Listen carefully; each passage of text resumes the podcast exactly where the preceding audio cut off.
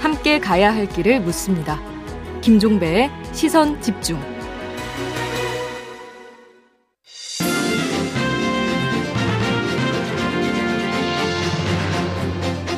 네, 더불어민주당 윤건영 의원과 함께하는 슬기로울 정치 시간입니다. 어서 오세요.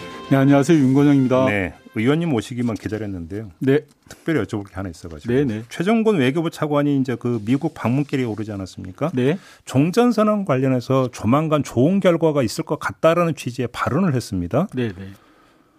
아, 외교부 차관이 이런 식으로 발언하는 게 참 이례적인데 뭔가 좀 진척된 게 있는 거죠. 아, 지금은 이제 수면 아래에서 음. 이렇게 서로 협의하고 고민하고 뭐 논의하고 있는 그런 과정인 것 같아요. 우리가 네. 밥을 먹더라도 뜸이 좀 들여야 되지 않겠습니까? 그렇죠. 지금은 뜸을 들이고 있는 그런 과정이다라고 음. 보고 있습니다. 근데 뜸 오래 들이면 타잖아요. 맞습니다. 그래서 불 조절 잘해야 되고요. 이게 근데 요즘 뭐 전기밥솥 좋은 게 워낙 많이 나와서 네.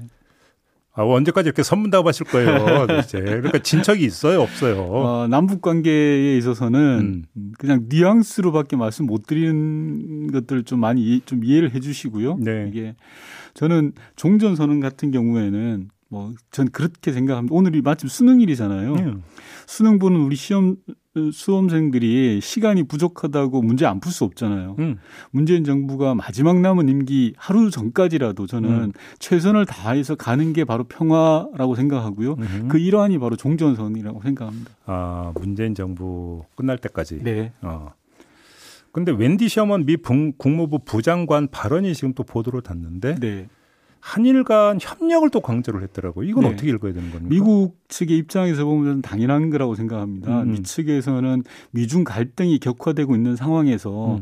한미일 삼각 동맹 체제라는 것들을 대단하게 중요시 생각합니다. 음, 음. 그래서 이제 우리 문재인 정부가 제안했던 종전 선언이 한미일 세- 체제를 흔들지는 않을까라는 걱정을 하고 있는 것 같아요. 어. 예, 이제 그런 부분에 대해서 충분히 이해되고 공감대가 있다라는 취지로 이야기한 것으로 저는 해석을 하고 있습니다. 지금 의원님의 그 말씀을 조금 확장 해석을 하면 네. 종전 선언이 이루어진다 면 동북아 질서에 일정한 영향을 미치기 때문에 네. 그리고 또 거기서 일본의 위치가 달라질 수가 있기 때문에 일본과의 사전 어떤 논의와 양해가 필요하다. 그럼 그 이야기는 거꾸로 해석을 하면 네. 종전 선언이 목전에 다가와 있으니까 그런 얘기도 나온다. 이렇게 해석할 뭐 해석의? 영역이라고 생각을 하고요.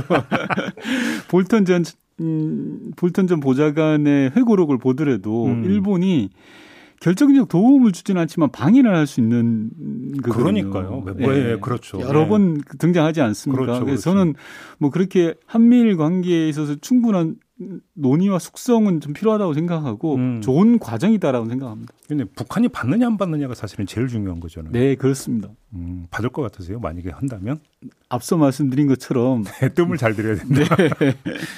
뭐더 이상 안 여쭤보겠습니다. 네. 아무튼 뭔가 있긴 있는 것 같네요. 딱 초고로는. 어, 뭔가 있다고 제가 누누이 말씀드렸습니다. 오, 뭔가 있다. 예. 네, 뭔가 있다. 네 글자만 그냥 남기도록 하겠습니다. 네. 이번에는 좀 그 대선 이야기를 안 할 수가 없는데요. 어, 이재명 후보 지지율이 지금 정체 현상을 보이고 있고 윤석열 후보와 격차가 꽤 난다. 네. 이게 이제 뭐, 그 일반적으로 나오고 있는 여론조사 결과인데 어떻게 지켜보세요? 일단 이 지지율 현상은? 어, 좀 심각한 양상입니다. 아, 심각하다고 보세요? 예, 막 음. 마- 우리 민주당 내 많은 분들이 위기 상황이다라고 인식을 하고 있고요. 음. 그런 인식의 공감대 속에서 지금 여러 가지 흐름들이 좀 나오고 있다고 생각을 합니다. 음, 예. 그래요. 그러다 보니까 이해찬 전 대표나 양정철 전 민주연구원장의 등판론이 네, 나오던데 네, 네. 현실성 있는 시나리오라고 보세요? 앞서 말씀드린 것처럼 위기를 극복하기 위해서 우리 당이 가진 훌륭한 자산들을 총 결집해 보자. 음, 음. 라는 취지로 저는 이해를 하고 있고요. 다만 그 두 분이 나설지에 대해서는 제가 말씀드리는 게 좀 적절치 않은 것 같습니다. 그래요. 근데 이해찬 전 대표는 지금 선대위 상임 고문을 좀 맡고 있는 거잖아요. 근데 네, 여기서 그렇습니다. 나선다라고 하는 것은 그러면 어떻게 어떤 의미가 되는 겁니까? 뭐 여러 가지 형태가 저는 있을 수 있다고 생각을 하는데요. 예, 예. 뭐그 부분은 선대위와 후보께서 판단하실 영역인 것 같고 음, 음. 우스갯소리를 하나 하면 제가 지난 방송에서 이해찬 전 대표와 이나, 어, 김종인 위원장의 음. 소위 말한 악연에 대해서 말씀드렸지 네, 그렇죠. 않습니까? 88년 총선에서 서로 음. 붙어서 이해찬 대표께서 이겼는데요.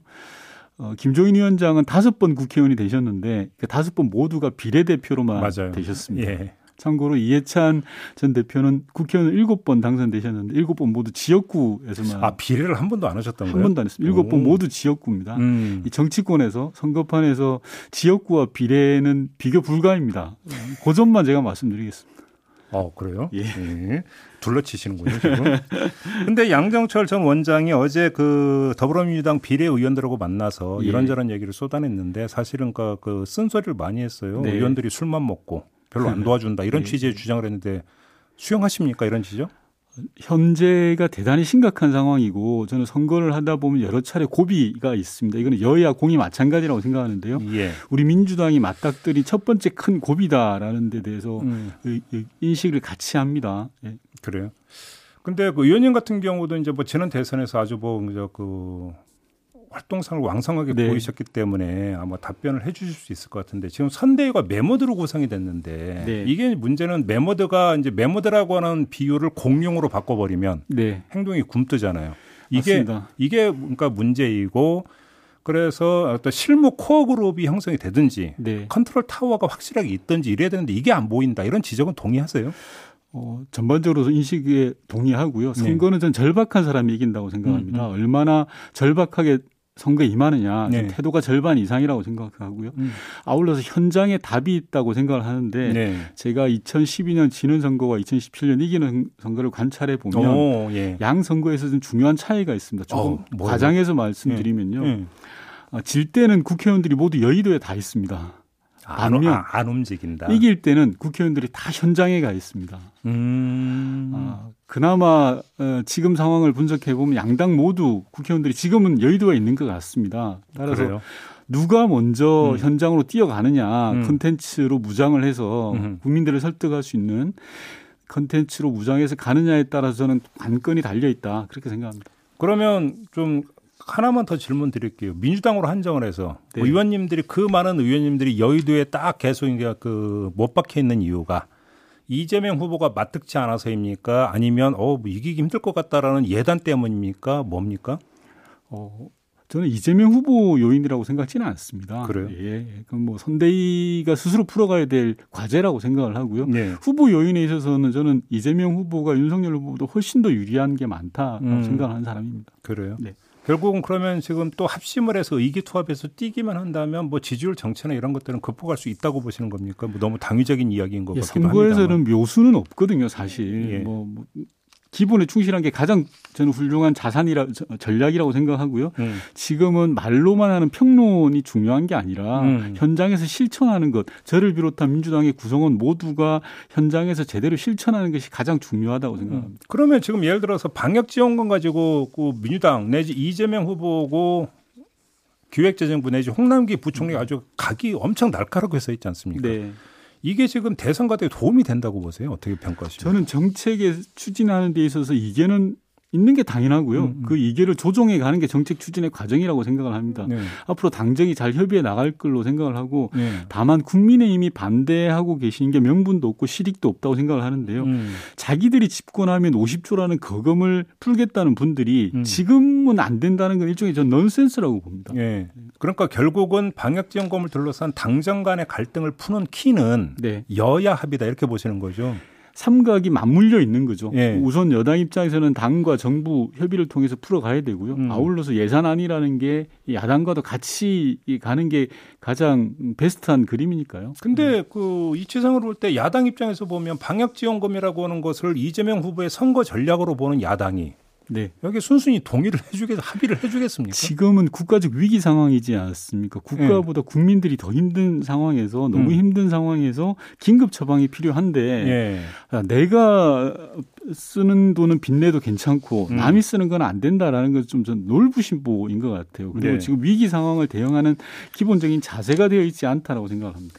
한준호 대변인이 네. 이재명 후보의 부인 김혜경 씨, 그다음에 네. 윤석열 후보의 부인 김건희 씨를 비교하는 글을 올렸어요. 어, 그건 제가 잘 못 봤습니다. 그래요? 예. 예. 아무튼 이 두 부인을 비교하는 것의 어떤 적절성을 어떻게 평가를 하시는지 그거 저는 궁금한데. 기본적으로 대통령 부인에 대한 사회적 공감대와 기준이 있다고 생각합니다. 음, 음. 그 부분은 국민들이 적절하게 합리적으로 판단할 것이다라는 생각이 그러면 듭니다. 대통령 후보 부인도 검증 대상, 평가 대상에 올라야 된다. 이런 원칙적 말씀이신가요? 네 그렇습니다. 그렇게 이해를 하면 예. 됩니까? 알겠습니다.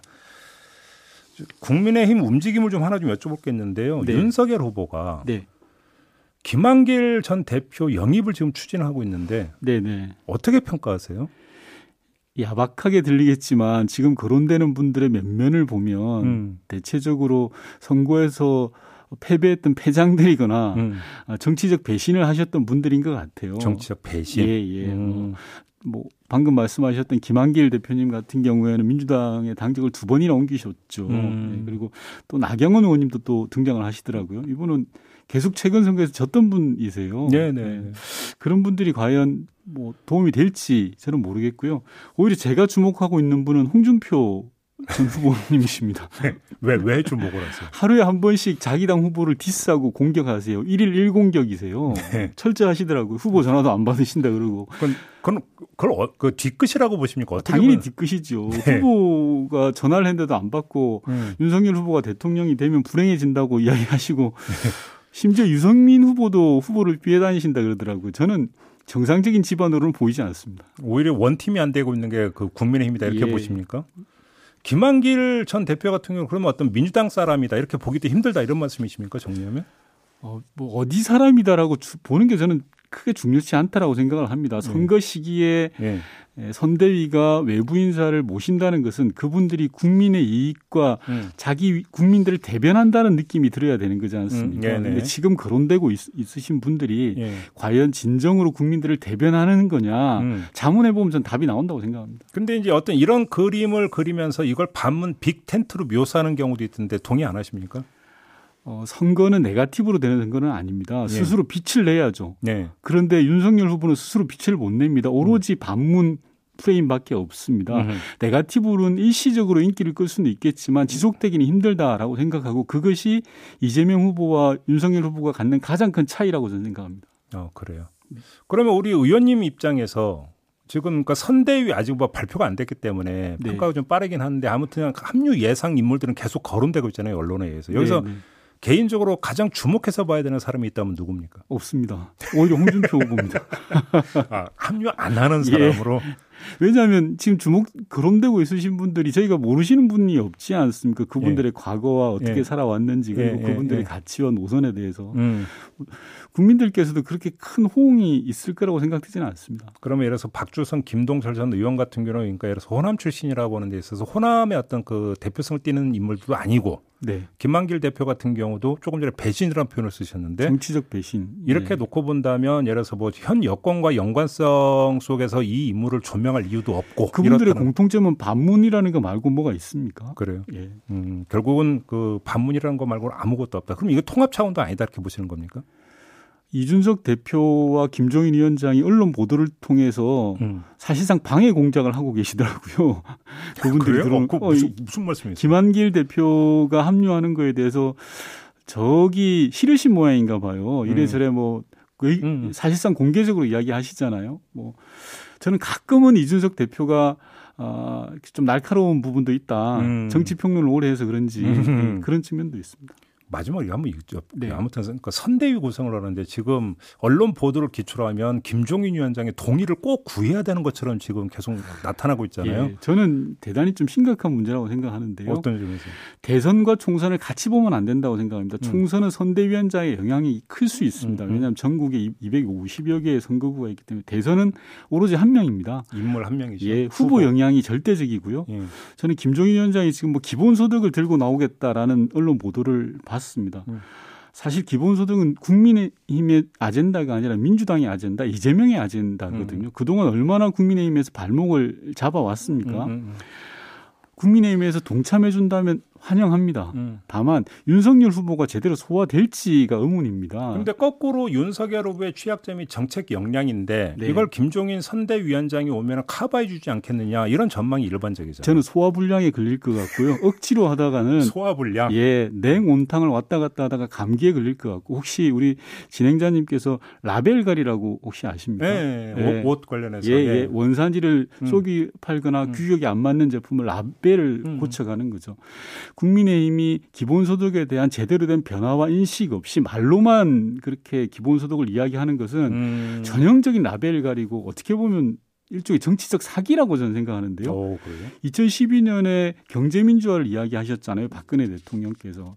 박근혜 대통령 당선 이후에 바뀐 게 없어요. 네, 사실상 네. 경제 민주화 관련해서 예. 저는 국민들이 두 번 쏟지 않을 거라고 생각을 하고 음. 국민의힘 주요 인사들이 얼마 전까지 이재명 후보의 기본소득에 대해서 정말 입에 담지 못할 말을 했거든요. 사기라든지 기생충이라든지 음. 정말 험악한 말들을 해오셨는데 그분들이 뭐라고 하시는지도 지켜봐야 될 포인트라고 생각합니다.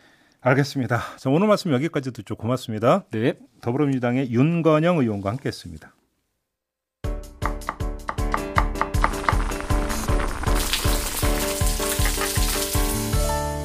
밥상 뉴스. 네, 정은정 농촌사회학자 오늘은 전화로 만나보겠습니다. 나와 계시죠? 네, 안녕하세요. 네, 우리 정은정 그 학자님도 수능 학부모이시라면서요? 예, 수능 학부모이고 저도 이제 수능 세대였었죠. 제가 3세대거든요. 네. 네.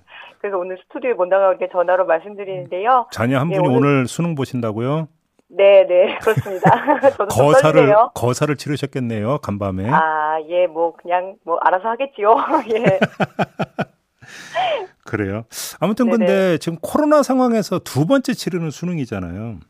네, 작년에 최초로 12월 수능이었거든요. 네. 확진자가 500여 명 정도 됐었는데 음. 아, 올해는 확진자가 훨씬 더 많은 상황에서 치르는 수능입니다. 그렇죠. 고3 학생들 뭐 접종을 마치기도 하고 백신 접종을 마친 수험생들이 많아졌고요. 음. 또 3년 전만 해도 각 고사장 앞에서 이렇게 경쟁적으로 자리 차지하고 학교 후배들이 와서 입시 응원가도 불었고요. 그래서 네. 왁자지껄했는데 네. 작년부터는 이제 그런 풍경이 거의 사라졌습니다. 음. 대신 뭐 응원 영상을 학교별로 제작을 해서 이렇게 좀 보여주기도 하고 이렇던데요. 예. 예 고사장 안에 칸막이도 설치하지 않는다고 합니다. 음. 작년에 상당히 불편하다는 의견도 많았고 네. 그리고 또 이제 마스크까지 쓰고 있는데 칸막이까지는 과하다는 의견이 많아서 음. 올해는 이 종이로 제작된 칸막이가 점심 식사 때만 설치된다고 하네요. 그렇죠. 수능 풍경 가운데 빼놓을 수 없는 게 그 교문 앞 그 왁자지껄한 분위기 이건데 그렇죠. 네네.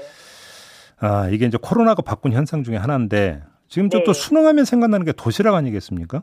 네, 이게 데이비는 예, 예. 부모님 입장에서 가장 신경 쓰이는 게 바로 수능 도시락이잖아요. 예, 그렇죠. 뭐 데이비는 혹시 자녀들 수능 볼 때 도시락 좀 직접 싸 주셨나요? 어, 저그 예. 둘째가 몇 년 전에 봤는데 쌌죠.